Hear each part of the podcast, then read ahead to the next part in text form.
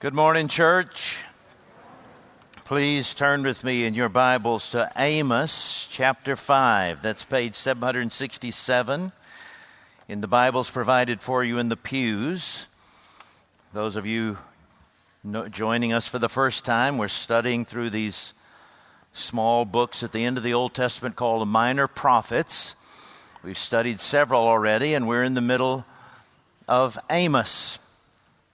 We're going to spend uh, several weeks in chapter 5 because it is such an important chapter in the book of Amos and also representative of so many of the key themes of all the minor prophets. So today we will look at a couple of verses in particular. We'll read uh, verses 1 to 17, but uh, we'll look at verses 11 and 12 in particular and use it as a catalyst for discussing a broader topic of ministering to the poor in Jesus' name. Remember, this is the main focus of Amos's ministry. He's going to the northern uh, nation of Israel. The southern nation is called Judah. The northern set of tribes is called Israel. We're called Israel. And uh, they, their king was Jeroboam, and Jeroboam trying to keep the people of of Israel from going down south to Jerusalem and, and feeling like that was more convenient to get to the temple, created two, two altars in the north, one at Dan and one in Bethel, and put a golden calf there. And the golden calf was representative of what they were worshiping. Because they were free from foreign oppression, Assyria was bound up with its own problems. Their, their economy was roaring. Uh, but the problem was uh, people who were experiencing the benefits of the economy were not sharing with others. Their houses got bigger. The archaeologists tell us they got 25% bigger, while the houses of the lower classes got 25% smaller. And God sent Amos to the north to say, I redeemed you out of slavery. I redeemed you out of the pit. I redeemed you out of spiritual poverty, and you have forgotten to be generous in the easiest possible way, looking after the material needs, the spiritual needs of those around you. But as we often, as we always see in Scripture, God's motivation for calling people back to faithfulness is not guilt manipulation, but rather back to the gospel, back to first things. The refrain of this passage is Seek me and live. Seek a relationship with me. Be renewed in your relationship with me, and you will live. Listen for that theme as we begin reading in verse 1 of Amos chapter 5. Hear this word that I take up over you and lamentation, O house of Israel. Fallen no more to rise is the virgin Israel, forsaken on her land with none to raise her up. For thus says the Lord God The city that went out a thousand shall have a hundred left, and that which went out a hundred shall have ten left to the house of Israel. For thus says the Lord to the house of Israel Seek me and live. Do not seek Bethel. Do not enter into Gilgal. Don't cross over to Beersheba. For Gilgal shall surely go into exile. Bethel shall come to nothing. Seek the Lord and live, lest he break out like fire in the house of Joseph, and it devour with none to quench it for Bethel. O you who turn justice to wormwood and cast down righteousness to the earth, he who made the Pleiades and Orion and turns deep darkness into the morning and darkens the day into night, who calls for the waters of the sea and pours them out on the surface of the earth. Lord is his name, who makes destruction flash forth against the strong, so that destruction comes upon the fortress. They hate him who reproves in the gate, and they abhor him who speaks the truth. Therefore, because you trample on the poor, and you exact taxes of grain from him, you have built houses of hewn stone, but you shall not dwell in them. You have planted pleasant vineyards, but you shall not drink their wine.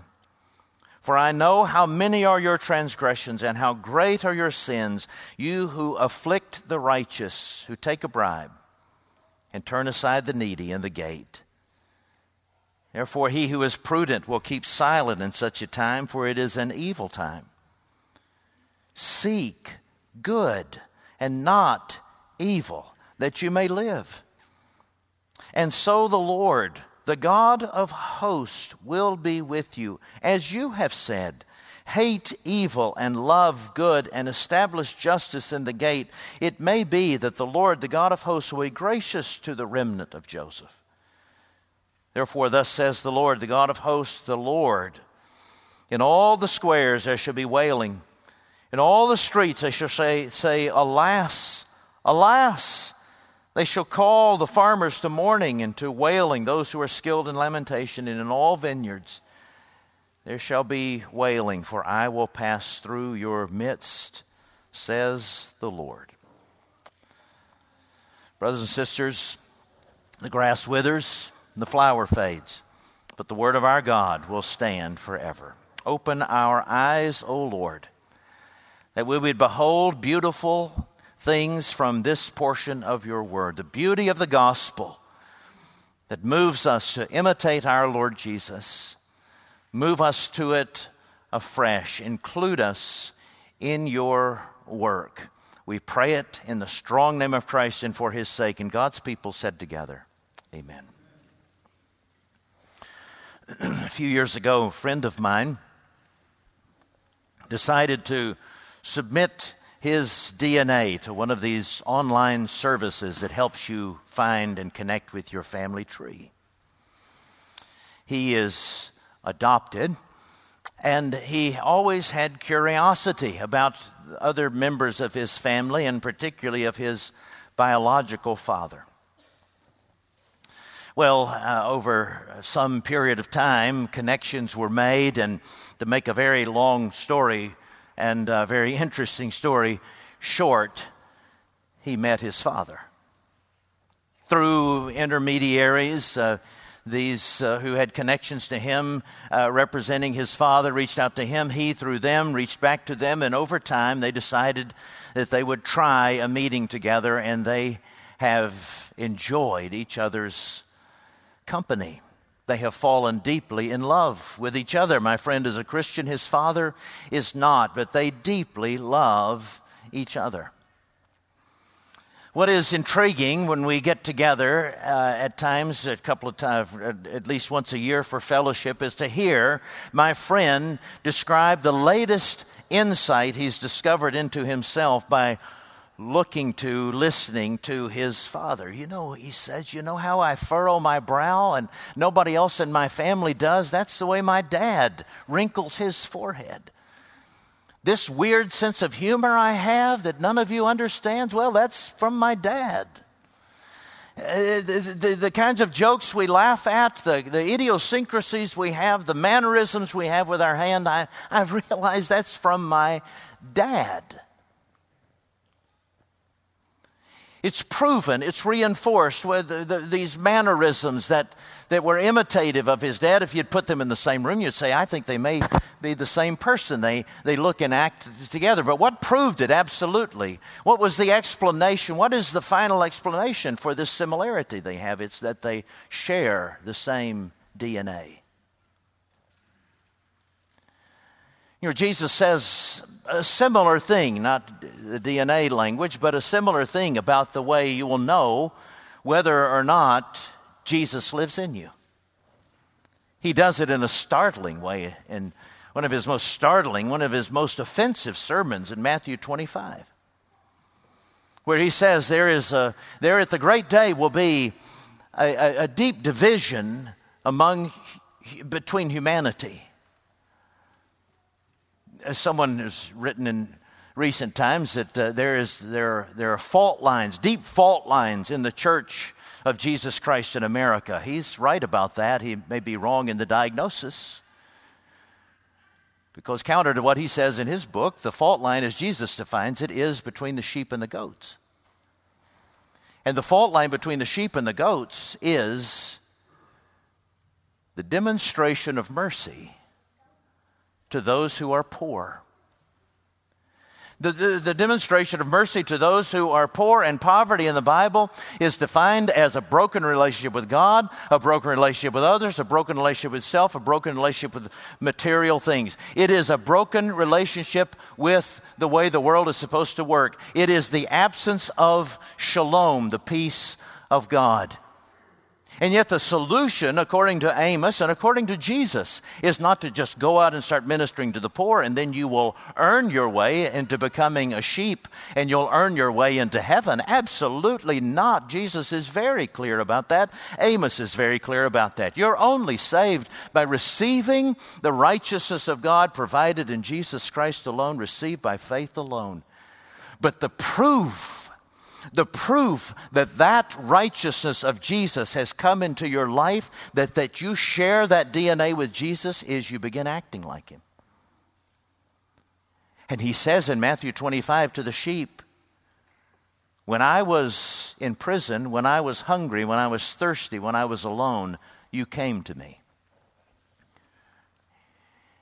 You proved that you belonged to me. Enter into the inheritance prepared for you before the foundation of the world. I have called you to myself. I have, I have put my choice on you before the foundation of the world. I've drawn you to myself, and the proof that you belong to me is what you've done to the least of these. The goats on my left, they share some of the mannerisms. They look like us. They, they, they tithe. They preach. They do foreign mission work. What is the difference? They don't know me, and you do. If they had known me, they would not have ignored the poor. The poor in relationship to God, the poor in relationship to material things, the poor in relationship to themselves. To share the DNA of Christ is to find yourself in the same places Jesus is already working. And just the way you do not acquire your DNA, you don't acquire that which is going to save you, you receive it as a gift.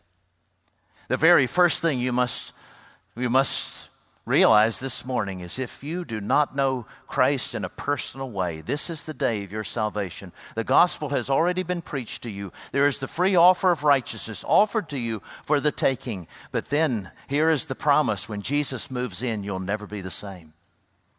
And the proof that he lives in you is you find yourself moving into the same places where he is already working. Now you say, what does that have to do with Amos? Where is that in Amos? You, you preach the gospel, which is only in the New Testament. Oh, no, it is not. You must not have been studying with us so far. Because in Amos chapter 2, verse 10, look at what he says.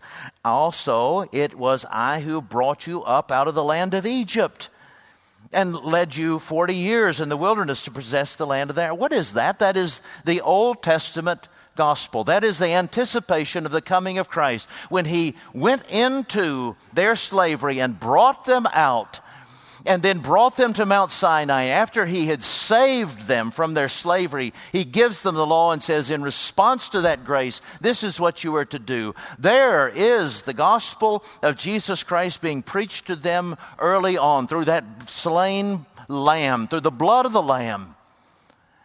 And then he says, I've also given you my word in chapter 2, verse 14. And he says in chapter 5, verses 6 and 14, I will be with you. That's Emmanuel, that is Jesus with us. The gospel's written all over the book of Amos. It wasn't as clear to them as it may be to us now. But the same principle is there. I have redeemed you, I sought you, I redeemed you. I shed blood for you. Your reasonable response is to respond to my grace by serving those who are also poor and enslaved. There's the simple point of the passage. I have sought you, seek me, and seek those whom I am seeking. Because you were poor and I rescued you, look for the poor and rescue them. Now, if that is the point of the passage, then how are we to put it into practice? Verses 11 and 12, the heart of this first section of Amos that we are looking at, Amos 5 that we are looking at. Notice what he says to these uh, who, uh, whom he is uh, uh, uh, convicting, who he is addressing as being, as being, uh, as ignoring those who are in need around them. Therefore, because you trample on the poor. Now, there's no evidence that they are literally trampling on the poor. They're not physically abusing them. They're not going out and looking for them and beating them and, and oppressing them. No, they're doing it indirectly. They're exacerbating their poverty by exacting taxes of grain. They are consuming what they could have shared by building houses, expensive houses for themselves and they have planted pleasant vineyards, but they have not shared the gleanings with the poor who can't plant their own. Verse 12 I know how many are your transgressions and how great are your sins, but you afflict the righteous and take a bribe and turn aside the needy in the gate. You just ignore the need. Well, if that is what we're called to do, very simply is to ask who around me is in need? Who has something that I feel, who, who is missing something I feel I could not live without? I could not live without, you name it. I could not live without that, that emotional supply that I have. I could not live without that material comfort. I could not live without that social acceptance. You look at what you have and what you could not live without, and then, with the eyes of Jesus, go looking for someone who doesn't have the same and say, How can I meet that need? How can I pray for it? How can I bring resources to bear on it? How can I show the love of Jesus? In response to the grace that Jesus has shown me and has filled me up in this area, how can I give it away? That's the point of the passage. Now, here are some, some very practical insights into poverty and then some applications. One, uh, three, three points that we learn from, from, uh, uh, from those who deal regularly with material poverty, especially as they look at this passage. One is limit consumption, limit our own personal and professional consumption. Remember this uh, inglorious address that, that uh, Amos uh, started out with in chapter 4 you cows of Bashan? He's talking to the, to the women of the, the upper class women, the middle class women of, of Israel who were saying to their husbands, I want more, I want more, I want more. And their husbands, in order to give them more, were having to, to, uh, to reap to the ends of their crops rather than leaving some of them for the poor. They were having to exact, consume more resources for themselves to keep their wives happy. Now, remember, I told you this was just not a wife problem because he uses a male pronoun in the next verse. This is a human problem. That when we, we look at what we have, the resources available to us, we say, well, all of those are for me. All of that time, all of that money, all of this house all of this energy I have, it's all for me. And so, how can I spend it? And then we get to the end of it and we see a need and we say, I don't have anything to share. So, the first thing he says we can do is to limit consumption. We can limit the, the amount that we consume on ourselves materially, emotionally, in terms of time and say, This is what I need. This is the, this is the minimum I need. And I'm going to leave this margin in my budget, in my schedule, in my energy. I'm going to leave this margin for when I discover someone who is poor in one of these areas and I can invest in it. I remember uh, hunting a number of years ago with a, a friend, a new friend, and um, he told me that he had not been hunting very much. And I said, What's, what's, what's wrong with your priorities? And uh, he said, Well, I've, had to be, I've been working a lot more because my company, I own an insurance company with my brother, and we acquired a new insurance company, and it's not profitable. And uh, I said, Well, what, are you doing? Are you trimming back on overhead? Are you, you laying off your employees? Oh, no, we would never lay off employees. These people depend on that income for their stability. They're in a small town. We would never lay off employees. We have enough to live on. So, what we're doing is working harder to help them become profitable. We're working harder to make them sustainable because we don't want them to lose their jobs. So I have extra time.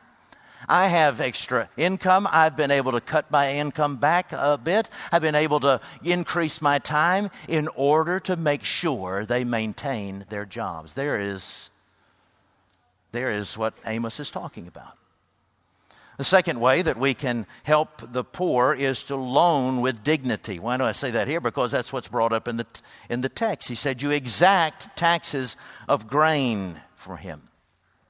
Now, most uh, literally, this involves if you have if you have resources that you can loan to someone else, loan them in such a way that they're not unnecessary entanglements we don't have to get very specific about the, the sin of usury, but the, the sin of usury is not loaning at interest. The sin is loaning at an interest that someone can never, so that someone will never be able to repay the debt.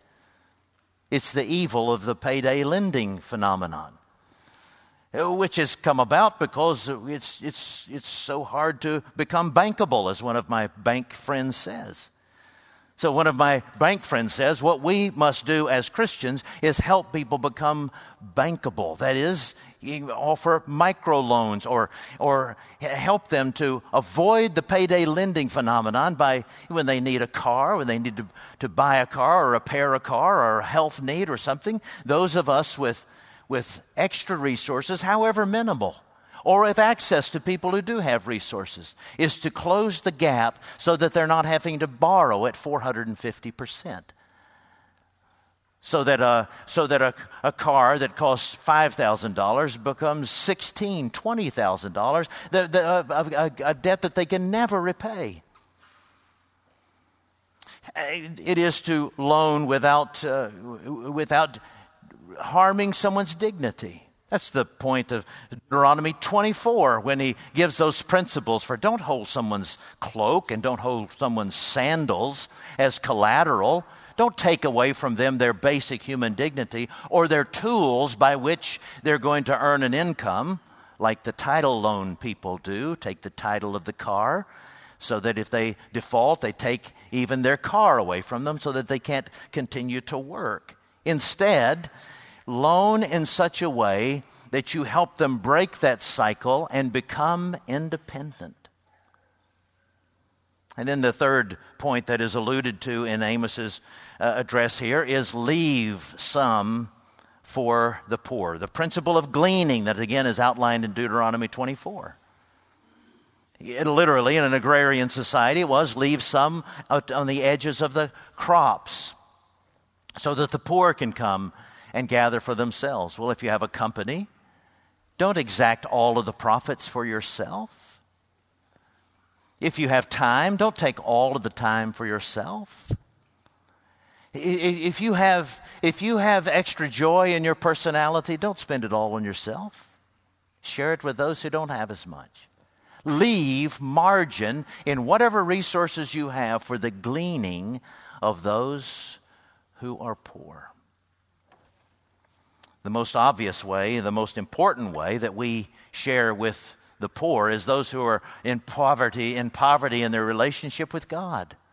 Don't get yourself so busy, so worried, so consumed that you don't have time to tarry with someone who doesn't know Jesus in a personal way and explain to them the reason for your faith or build a relationship with them to, to establish a bridge over which you may bring the good news of Christ. Well, let me give some very, very specific applications because, not because I'm, uh, the, the, the effort is not this morning to make you feel guilty. It's I know that this church is so motivated by the grace of Jesus that I throw these things out and you, you snatch them up and go with them and apply them in ways I could never predict. So let me throw out some other ideas. Let me give some macro applications and then some micro applications. Macro applications, because some of you are so well connected or God has given you such places of influence. Here are things that you could do to make a real difference in uh, the materially, the materially poor of our society in particular and uh, arrest this cycle of poverty that leads to so many other complications in our city in Memphis, maybe even around the world.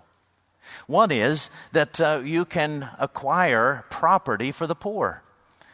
The natural economic uh, uh, movement of our country is for people to move back in toward cities. It's cool to live in the city. That means that people who have resources are able to move in, buy um, a, a, a, condominium or a house or a lot, and they are able to rehab it or, or, or build a new piece of uh, new house on that property. And what happens to those who are poor in the neighborhood? Their rents go up, or they can't afford it any longer, and they have to move out. And so, what we've already seen is that they're moving from the cities to the suburbs. It's happening all around the country. What's a solution to that? What a friend of mine, Bob Lupton, calls gentrification with justice. Gentrification is going to happen. Property is going to switch over. Cities around, all around the South, in particular, are growing with middle class, upper class people moving into them, but the poor are being moved out. How can we, how can we arrest that problem? We can acquire property and hold it for the poor. We can uh, buy a piece of property and then help that person become an owner of that property. I've done it. I know it works. Some of you have been involved in it here. We're doing it in Alcee Ball. You buy a piece of property, hold it, keep it from one of the big real estate developers swallowing up and making it only available for those who have more resources.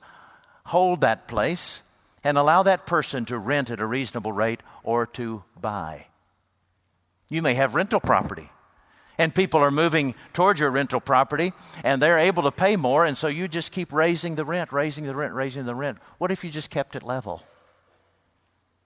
You can do that at a macro level. That would help break cyclical poverty as stakeholders are able to own property in their neighborhoods.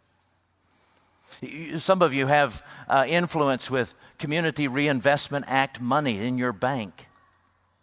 A lot of good things to invest in in, uh, in Memphis, but what if you petitioned your bank to invest in those things that are most effective in breaking cyclical poverty?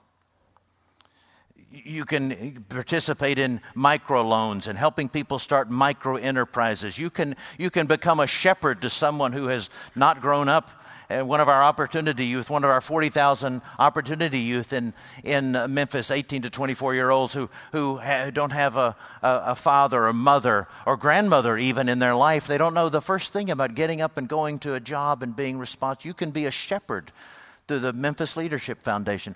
Be, be, a shepherd to that one and say, here is basic mentoring and how to work. Someone could start a car ministry it's been a wonderful thing of providing cars for people who don't have access or can't, can't get to their jobs in a place that is challenged with this public transportation. You can teach skills that you have, you can invest in somebody's education, you can create jobs. Now, what about some micro things? You say, that is way beyond me. What about some other things? Well, here's a simple thing, especially for children. You have something that you really want, a new backpack then ask around uh, in your mind, think about who in your, in your class or among your friends doesn't, can't afford the same kind of backpack that you can. Maybe ask mom or dad to buy two of them. They probably can swing it. Or maybe you could contribute to it. Or another pair of shoes. Some of you have vacation properties or have money that you could give to some of our mission our ministry partners in town, people who can't get away for any kind of break or vacation. Some of you do that already. You can give counseling for marriages and for family life and for and for financial literacy. You can coach an athletic team, very important. Uh, you can do that through our rec ministry or through MAM, as has already been mentioned. You can provide a meal, you can provide hospitality, help somebody read, change their life forever, especially if they learn to read before grade three. You can share your joy, you can be a friend, you can receive, you can listen. You can invest in one of our local ministries. You can invest in one of our ministries' international partners and all of our international partners. All of our international partners are practicing this strategy of asking, what are the real material felt needs of this society I'm trying to reach into? And they're meeting it in the name of Jesus with a goal toward leading them not only into human flourishing, but into a relationship with Jesus Christ. Well, a few more things from the prophets in general, and then for us in particular. Number two, help without hurting. Friends of mine, Steve Corbett and Brian Fikkert, have written a wonderful book with that title, Helping Without Hurting. One of our own sons, Michael Rhodes, has written a wonderful book called The King's Economy. All of these have this emphasis of yes, we need to help the impoverished around us in whatever way they're poor, materially, spiritually, or physically, or, or uh, relationally. But we need to help them in such a way that they preserve their dignity and they live in an independent way and become those who can give back. So, a couple of categories, three categories that are helpful as we think about ministering to the poor it's important to make a distinction between relief and rehabilitation and development. Relief, rehabilitation, and development. All three are calling of, of the people of God, and they're found in the prophets. But uh, let me remind you of what they are. The n- number one way that we, we help without hurting is to ask Is this uh, an, an, an, a need that needs to be relieved immediately? Is this emergent? Well, some of them are. Someone's bleeding, someone's homeless this evening, someone is hungry this instant, someone is having a mental breakdown right now, someone is suicidal this instant.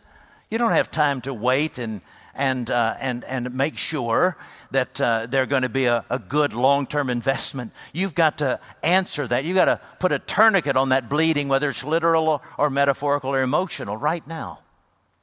That's relief. That's what the Good Samaritan did, remember? He comes along and he sees a man who had been beaten, and uh, he's on the side of the road, and he's in a people group that he's not supposed to like and a people group who's probably not going to like that he's helping them. But he sees a man, a human being, bleeding, and he gives him mercy, immediately relief. When we see that, we must give relief. Uh, but then the next step is to ask Will this lead to rehabilitation? Is this someone who is constantly injuring himself? Is this someone who is constantly getting into this dysfunction and leading to this emergent need? It doesn't mean that we wash our hands from them and say they don't deserve our help. Thank goodness the Lord doesn't do that to us. But it means instead that we say this needs to be a, this is a cycle that needs to be broken. So this requires more resources, a greater team, different people to speak into the need. The principle for that, the biblical principle for that is the image of God. We judge someone's worthiness to receive help even if they're, con- they're continually not deserving it. They, are in deser- they deserve mercy because they're made in the image of God. And so we, we ask, What, eh, what are the basic assets that they have? How can I help? Using what they have. By definition, they have something. No one is utterly hopeless. No community is absolutely hopeless. I remember working in a community one time that was, that was uh, overtaken with drugs. It just seemed absolutely hopeless. Everybody had washed their hands of it. Public officials, everybody in the neighborhood, everybody left. It's absolutely hopeless. It's t- overtaken by drug lords. So a friend was teaching me this principle in community development they call asset based community development. That is, what are the assets in that community? What are the assets in those individuals that can be built on? So I said, okay, asset based community development. I'm going to take you to a community. You tell me what assets they have because it's absolutely hopeless. Well, we drove into the neighborhood. And uh, every time I drove into the neighborhood, I had a black car at the time. They thought I was a policeman. People went scrambling. I said, Look at this neighborhood and tell me what are the assets? And he said, Space. What are you talking about? There's space between the houses. That is hopeful. If you had a drug problem in an apartment complex, that's really hard to battle. But you've got space between the houses. It's harder for them to do their drug deals. Now, start buying the vacant houses in between, create even more space. Have some daring people move back into this neighborhood, create even more space. And eventually, you keep expanding the space until the drug dealers are let out. Do you know that that happened? And it started with he saw an asset. He saw that there was something there. What's the biblical principle there? Well, it's the mercy, it's the, it's the image of God in individuals. But you know what else it is? It is the Holy Spirit hovering over any place that we step into we step into a place of chaos, then we can trust the Holy Spirit who hovered over the chaos of our creation and say, Holy Spirit, bring in the firepower. This situation looks hopeless. Please bring order out of chaos. Third thing is development. What we want to do is not just rehab situations or people, but move them into development. I'm going to tell you something that you know very well because I learned it from Second Pres. I learned it from Sandy and from other key leaders who were doing something cool a number of years ago called the Shalom Project. Sandy Willson and others grabbed uh, the, the, the brightest thinkers in Memphis together, key community leaders, and they said, if the Bible says, pray for shalom to come to the city, pray for the peace of the city. If the Bible says, marry and, and plant gardens, and so in the city, even where you're captive, then how do you define, how do you know when shalom has come to a city or come to a community? And they defined nine things. They identified nine things spiritual health, church, public safety, family life, education, health, housing, economic opportunity, arts and entertainment, community involvement. I was so excited to find that out. I put it into a chart. I put it into a bullseye. I put it into a, a, a, graph, and I put it on my desk, and I put it on every person's desk in our staff. And I said, There's what we're looking for. We are looking for shalom. And it doesn't mean that we do this first, that second, that we're not going to plant. It, you don't necessarily plant a church first, and then you do community development. No, we do. We ask what what are the pockets of need and we bring the resources of Christ on his throne to bear on that community by prayer, by work, by investment. And we are doing what Jesus says to do pray for the peace, the shalom of God to come to this city. I look around this, this sanctuary, I see people involved in all of those, many of those rings. And you're discouraged and you're distressed, you hear things like the shooting outside of Mam, or you hear, we know what we've been through recently in the city, and you say, all is hopeless. But as long as Pentecost is true, and as long as Jesus has poured out that Spirit on the church of Jesus Christ and said, Take this good news by word, by this good news by word and deed into all the earth Pray for the kingdom of God to come and His will to be done on earth as it is in heaven. As long as those truths are true, there is hope for Memphis and every place in the world that we have contact with. This is no time, no opportunity for us to pull back. This is no time for us to, to wring our hands and say the devil has this city and we need to pull back from it. Absolutely not. This is our city. This city belongs to King Jesus.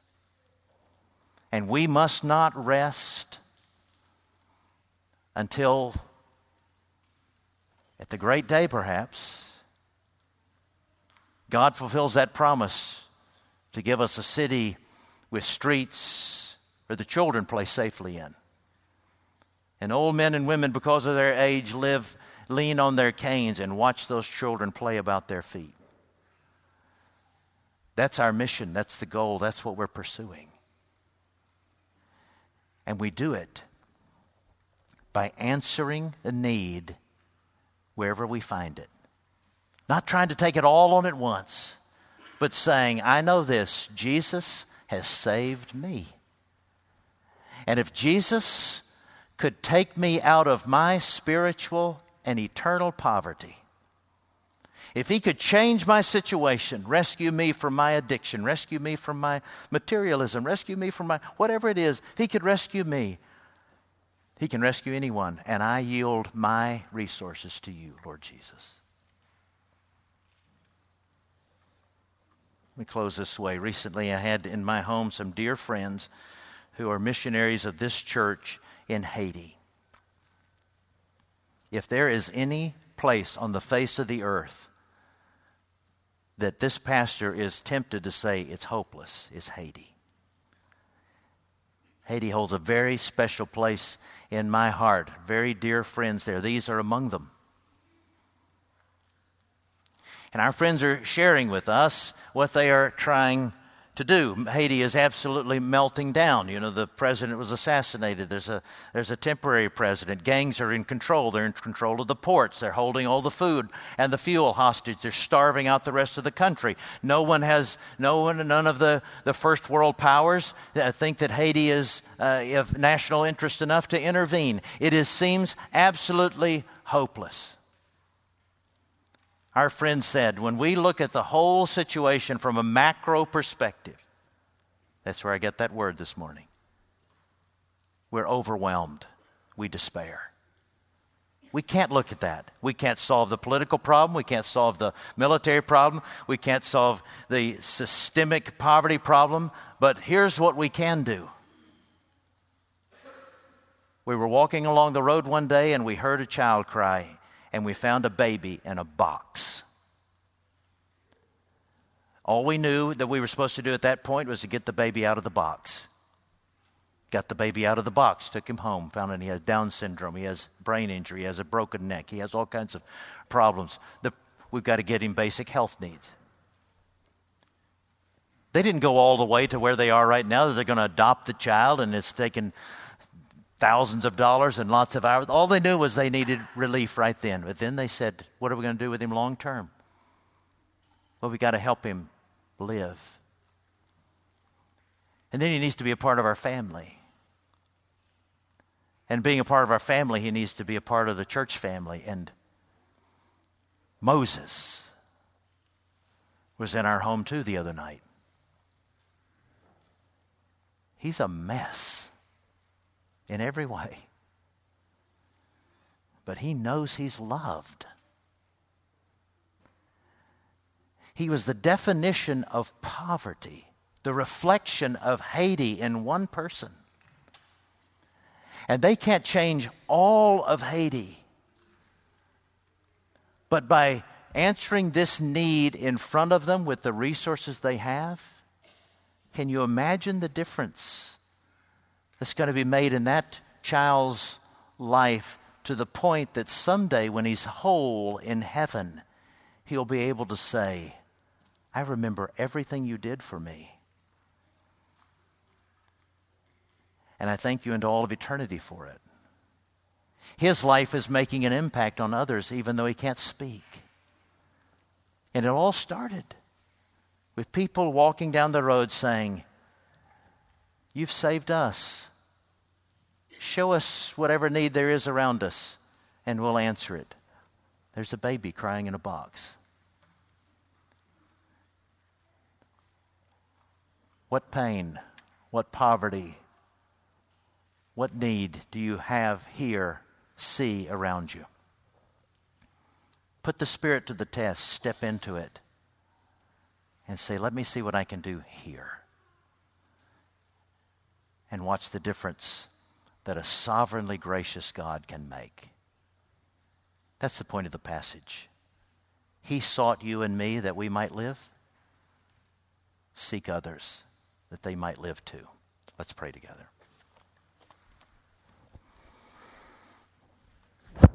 Oh Lord Jesus, we thank you that you never leave us comfortable, because if you left us comfortable, we would miss out on the eternally exciting work that you are doing in our world and want to include us in.